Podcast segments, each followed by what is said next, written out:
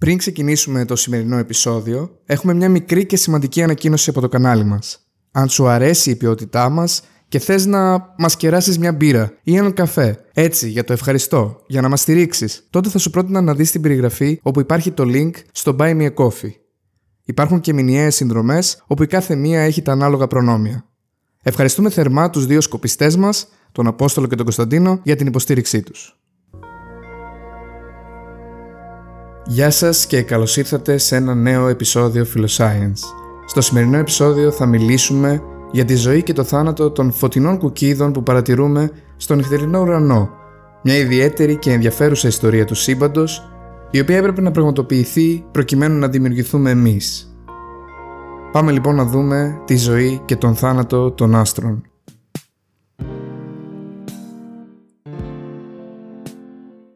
Καλησπέρα σας και καλώς ήρθατε στο Philoscience, μια εκπομπή που επιθυμεί να αναδείξει την ανθρώπινη γνώση και να επικοινωνήσει την επιστήμη.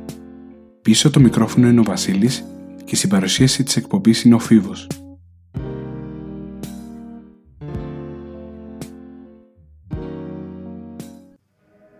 Τα άστρα τα οποία βλέπουμε στο νυχτερινό ουρανό δεν είναι πανομοιότυπα. Υπάρχουν διάφορα είδη άστρων. Ένα μέσο αστέρι είναι ο ήλιος μας, Υπάρχουν και τα πιο μικρά και με μικρή μάζα άστρα, τα οποία είναι ερυθρά και σχετικά ψυχρά, τα οποία ζουν για πάρα πολλά δισεκατομμύρια χρόνια, ενώ ο ήλιος μας θα ζήσει σαφώς λιγότερο από αυτά, περί τα 10 δισεκατομμύρια χρόνια. Μεγαλύτερα και με πιο μεγάλη μάζα άστρα από τον ήλιο είναι πιο λαμπρά, τα οποία λάμπουν λευκό ή μπλε φως. Αυτά τα άστρα ζουν μόλις περί τα 10 έως 20 εκατομμύρια χρόνια. Όλα αυτά τα άστρα προήλθαν από κάποιες εκτάσεις νεφελωμάτων που υπάρχουν μέσα σε ένα γαλαξία. Οι πιο πυκνές περιοχές από σκόνη και αέρια λόγω της βαρύτητας γίνονται ακόμα πιο πυκνές με έναν τρόπο που θυμίζει χιονοστιβάδα. Όσο περισσότεροι ύλοι μαζεύουν από το γύρο χώρο, τόσο μεγαλύτερη μάζα αποκτούν και τόσο περισσότερο έλκουν την ύλη που υπάρχει γύρω τους. Αυτή η βαρυτική κατάρρευση του νεφελώματος οδηγεί την ύλη σε πολύ μεγάλες πιέσεις, ταχύτητες και θερμοκρασίες. Και έτσι φτάνουμε σε μια υπέρπυκνη περιοχή η οποία κάποια στιγμή, μόλις φτάσει τα 10 εκατομμύρια βαθμούς Kelvin, αυτός ο πρωταστέρας όπως λέμε, αρχίζει και λάμπει. Πάμε λοιπόν να δούμε τι γίνεται στο εσωτερικό των άστρων για να καταλάβουμε γιατί ένας πρωταστέρας αρχίζει και λάμπει. Το βασικότερο παράδειγμα είναι ο ήλιος μας. Ο ήλιος αποτελείται από πλάσμα που είναι η γνωστή τέταρτη μορφή ύλης όπου ουσιαστικά τα ηλεκτρόνια έχουν δραπετεύσει από τους πυρήνες τους και έτσι έχουμε κυρίως γυμνά πρωτόνια, πυρήνες υδρογόνου, αποτελείται από ήλιο και από ελεύθερα ηλεκτρόνια. Σκεφτείτε τώρα πως οι μπαλίτσες υδρογόνου είναι υποκαθεστώς υψηλότατης πίεσης που επικρατεί στο εσωτερικό του ήλιου και είναι αρκετά συμπιεσμένες. Αυτές οι μπαλίτσες, αυτά τα γυμνά πρωτόνια δηλαδή, κινούνται πέρα εδώ θεάτακτα και με μεγάλη ενέργεια. Καθώς δονούνται και κινούνται χαοτικά μέσα στο αστρικό περιβάλλον, έχουν αρκετή ενέργεια ώστε να χτυπάνε σαν ένα μπιλιάρδο, η οποία είναι και η αγαπημένη αναλογία μας ε, στην εκπομπή αυτή, ή μπορούν να συγκρουστούν τόσο ορμητικά ώστε να κολλήσουν χάρη στην ελτική πυρηνική δύναμη παρόλο που τα πρωτόνια είναι θετικά ηλεκτρικώς φορτισμένα και αποθούνται. Όμως σταθερός πυρήνας με δύο πρωτόνια ξέρουμε πως δεν υπάρχει κάτι άλλο συμβαίνει στο εσωτερικό του άστρου που δίνει αυτή την ενέργεια για να λάμψει. Όταν δύο πρωτόνια έρχονται κοντά και πάνε να ενωθούν, να κολλήσουν δηλαδή, υπάρχει μια πραγματικά πολύ μικρή πιθανότητα το ένα από τα δύο να μετατραπεί σε νετρόνιο ακριβώς τη στιγμή που πάνε να ενωθούν. Το να μετατραπεί το πρωτόνιο σε νετρόνιο δεν ευνοείται ενεργειακά, αλλά μόλις ενωθούν και σχηματίσουν τον πυρήνα δευτερίου, δηλαδή ο πυρήνας με ένα πρωτόνιο και ένα νετρόνιο, είναι πιο ευσταθής κατάσταση ε, από ότι ε, δύο πρωτόνια ε, και έτσι όχι μόνο η φύση κάνει απόσβεση την ενέργεια που πλήρωσε ώστε το ένα πρωτόνιο να γίνει νετρόνιο αλλά κέρδισε κιόλας. σαν μια κβαντική επένδυση που κάνει η φύση αν θέλετε και αν μου επιτρέπετε την έκφραση για να φτάσει σε κατάσταση μικρότερης ενέργειας. Είναι λοιπόν σαν στον πυρηνικό κόσμο να θες να βάλεις δύο μήλα παραδείγματος χάρη στο καλάθι σου και ξαφνικά το ένα να έγινε πορτοκάλι. Αυτό το λέω χαριτολογώντας. Έπειτα το δευτέριο, αυτό το καλάθι που έχουμε με ένα μήλο και ένα πορτοκάλι, θα συναντήσει ένα παρόμοιο καλάθι, ένα παρόμοιο πυρήνα, ώστε να συνενωθούν να κολλήσουν και έτσι να καταλήξουμε να έχουμε δύο μήλα και δύο πορτοκάλια. Δύο πρωτόνια και δύο νετρόνια δηλαδή. Αυτός ο πυρήνας λέγεται ήλιο. Είναι μια απίθανη πραγματικά αντίδραση να συμβεί, είναι εξαιρετικά δύσκολη να πετύχεις στα εργαστήρια στη γη, αλλά ο ήλιος είναι ένα μεγάλο εργαστήρι. Είναι μια τεράστια πύρινη μπάλα πλάσματος, ένα πραγματικά καζάνι που βράζει με δισεκατομμύρια δισεκατομμυρίων τόνους υλικού από υδρογόνο, το οποίο καίγεται ώστε γίνεται εν τέλει αυτή η αντίδραση. Ο όρος λέγεται θερμοπυρηνική αντίδραση και έτσι το υδρογόνο καίγεται και μετατρέπεται σε ήλιο. Το άστρο, καθ' όλη τη διάρκεια της ζωής του, πραγματικά ακροβατεί σε μια λεπτή κλωστή, σε μια ευαίσθητη ισορροπία.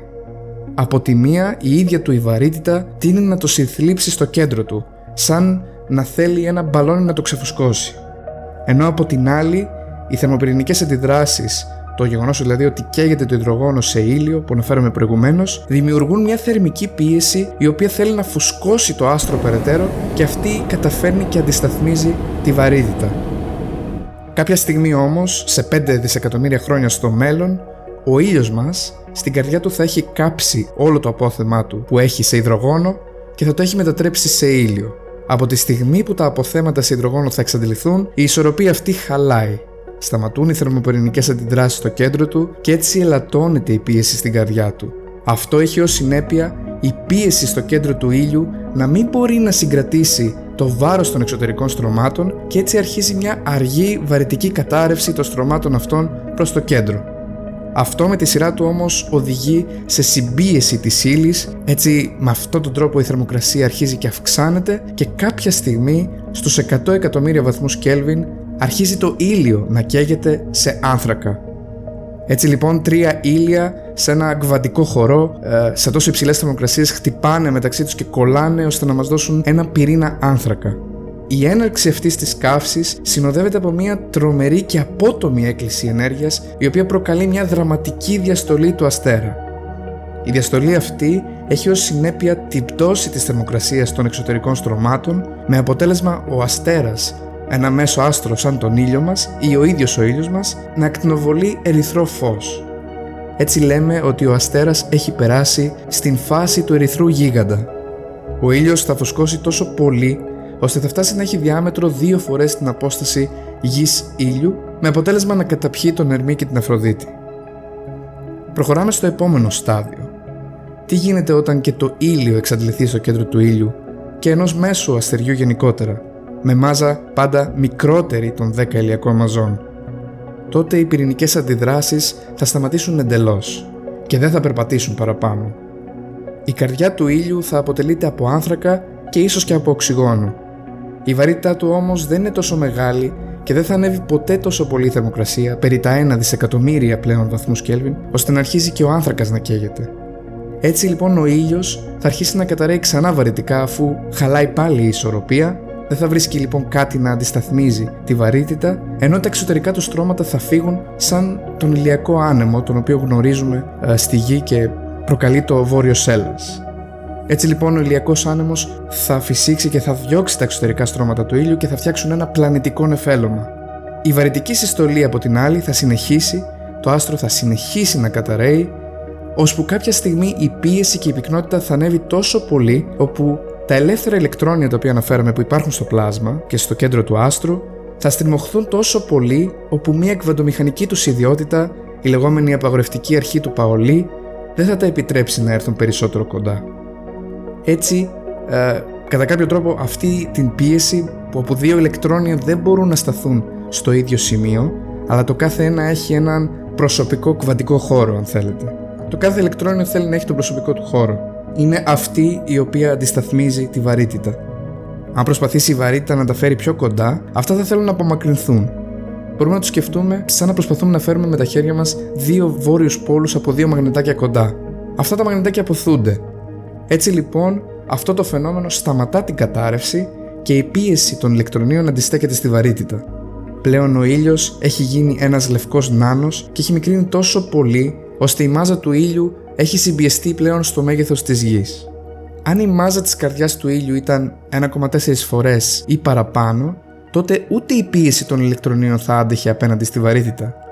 Υπάρχει ένα όριο στην ύπαρξη των λευκών νάνων, το περίφημο όριο Τσαντρασεκάρ. ή 1,4 ηλιακές μάζες. Στους λευκούς νάνους, οι πυρηνικές αντιδράσεις έχουν σταματήσει και δεν παράγουν ενέργεια. Ακτινοβολούν όμως λόγω της υψηλής θερμοκρασίας του εσωτερικού τους και έτσι αρχίζουν και ψύχονται όλο και περισσότερο, με συνέπεια ένας λευκός νάνος να λάμπει όλο και λιγότερο, ώσπου να καταλήξει ένας μελανός νάνος. Αυτό είναι το μέλλον του δικού μας ήλιου. Τι γίνεται στα πιο βαριά άστρα με μάζα μεγαλύτερη από 10 ηλιακές μάζες; Τότε το άστρο γίνεται ένας κόκκινος υπεργίγαντας. Ένα παράδειγμα κόκκινου υπεργίγαντα είναι ο Μπετελγκές, ένα άστρο με μέγεθος που αν τον βάζαμε στη θέση του ήλιου μας θα έφτανε πέρα από την τροχιά του Άρη. Ένα τέτοιο άστρο θερμαίνεται αρκετά ώστε να αρχίζει ο άνθρακας να καίγεται σε βαρύτερα στοιχεία και εκείνα με τη σειρά του σε ολοένα και πιο βαριά στοιχεία φτάνοντας μέχρι τον σίδηρο. Ο σίδηρος με 26 πρωτόνια και 30 νετρόνια είναι ο πιο ευσταθής πυρήνας στη φύση και είναι κατά κάποια έννοια πυρηνική στάχτη δεν καίγεται άλλο και έτσι πάβουν οι πυρηνικές αντιδράσεις. Η βαρύτητα και πάλι κυριαρχεί, χαλάει λοιπόν πάλι η ισορροπία. Η καρδιά αυτού του κόκκινου υπεργίγαντα καταραίει σαν ελεύθερη πτώση, με ταχύτητες συγκρίσιμες με την ταχύτητα του φωτός.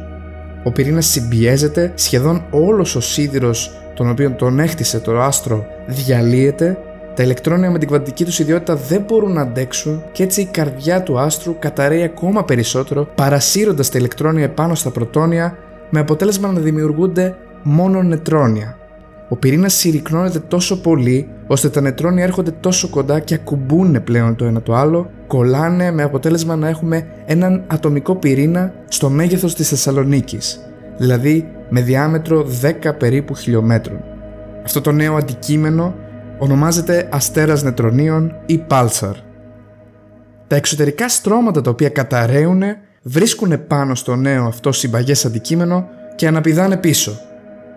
Αυτό βέβαια το οποίο πρέπει να σκεφτούμε εδώ είναι ότι αν ρίχναμε μια μπάλα από ένα ύψος, τότε αυτή αναπηδά και επιστρέφει σε χαμηλότερο ύψος.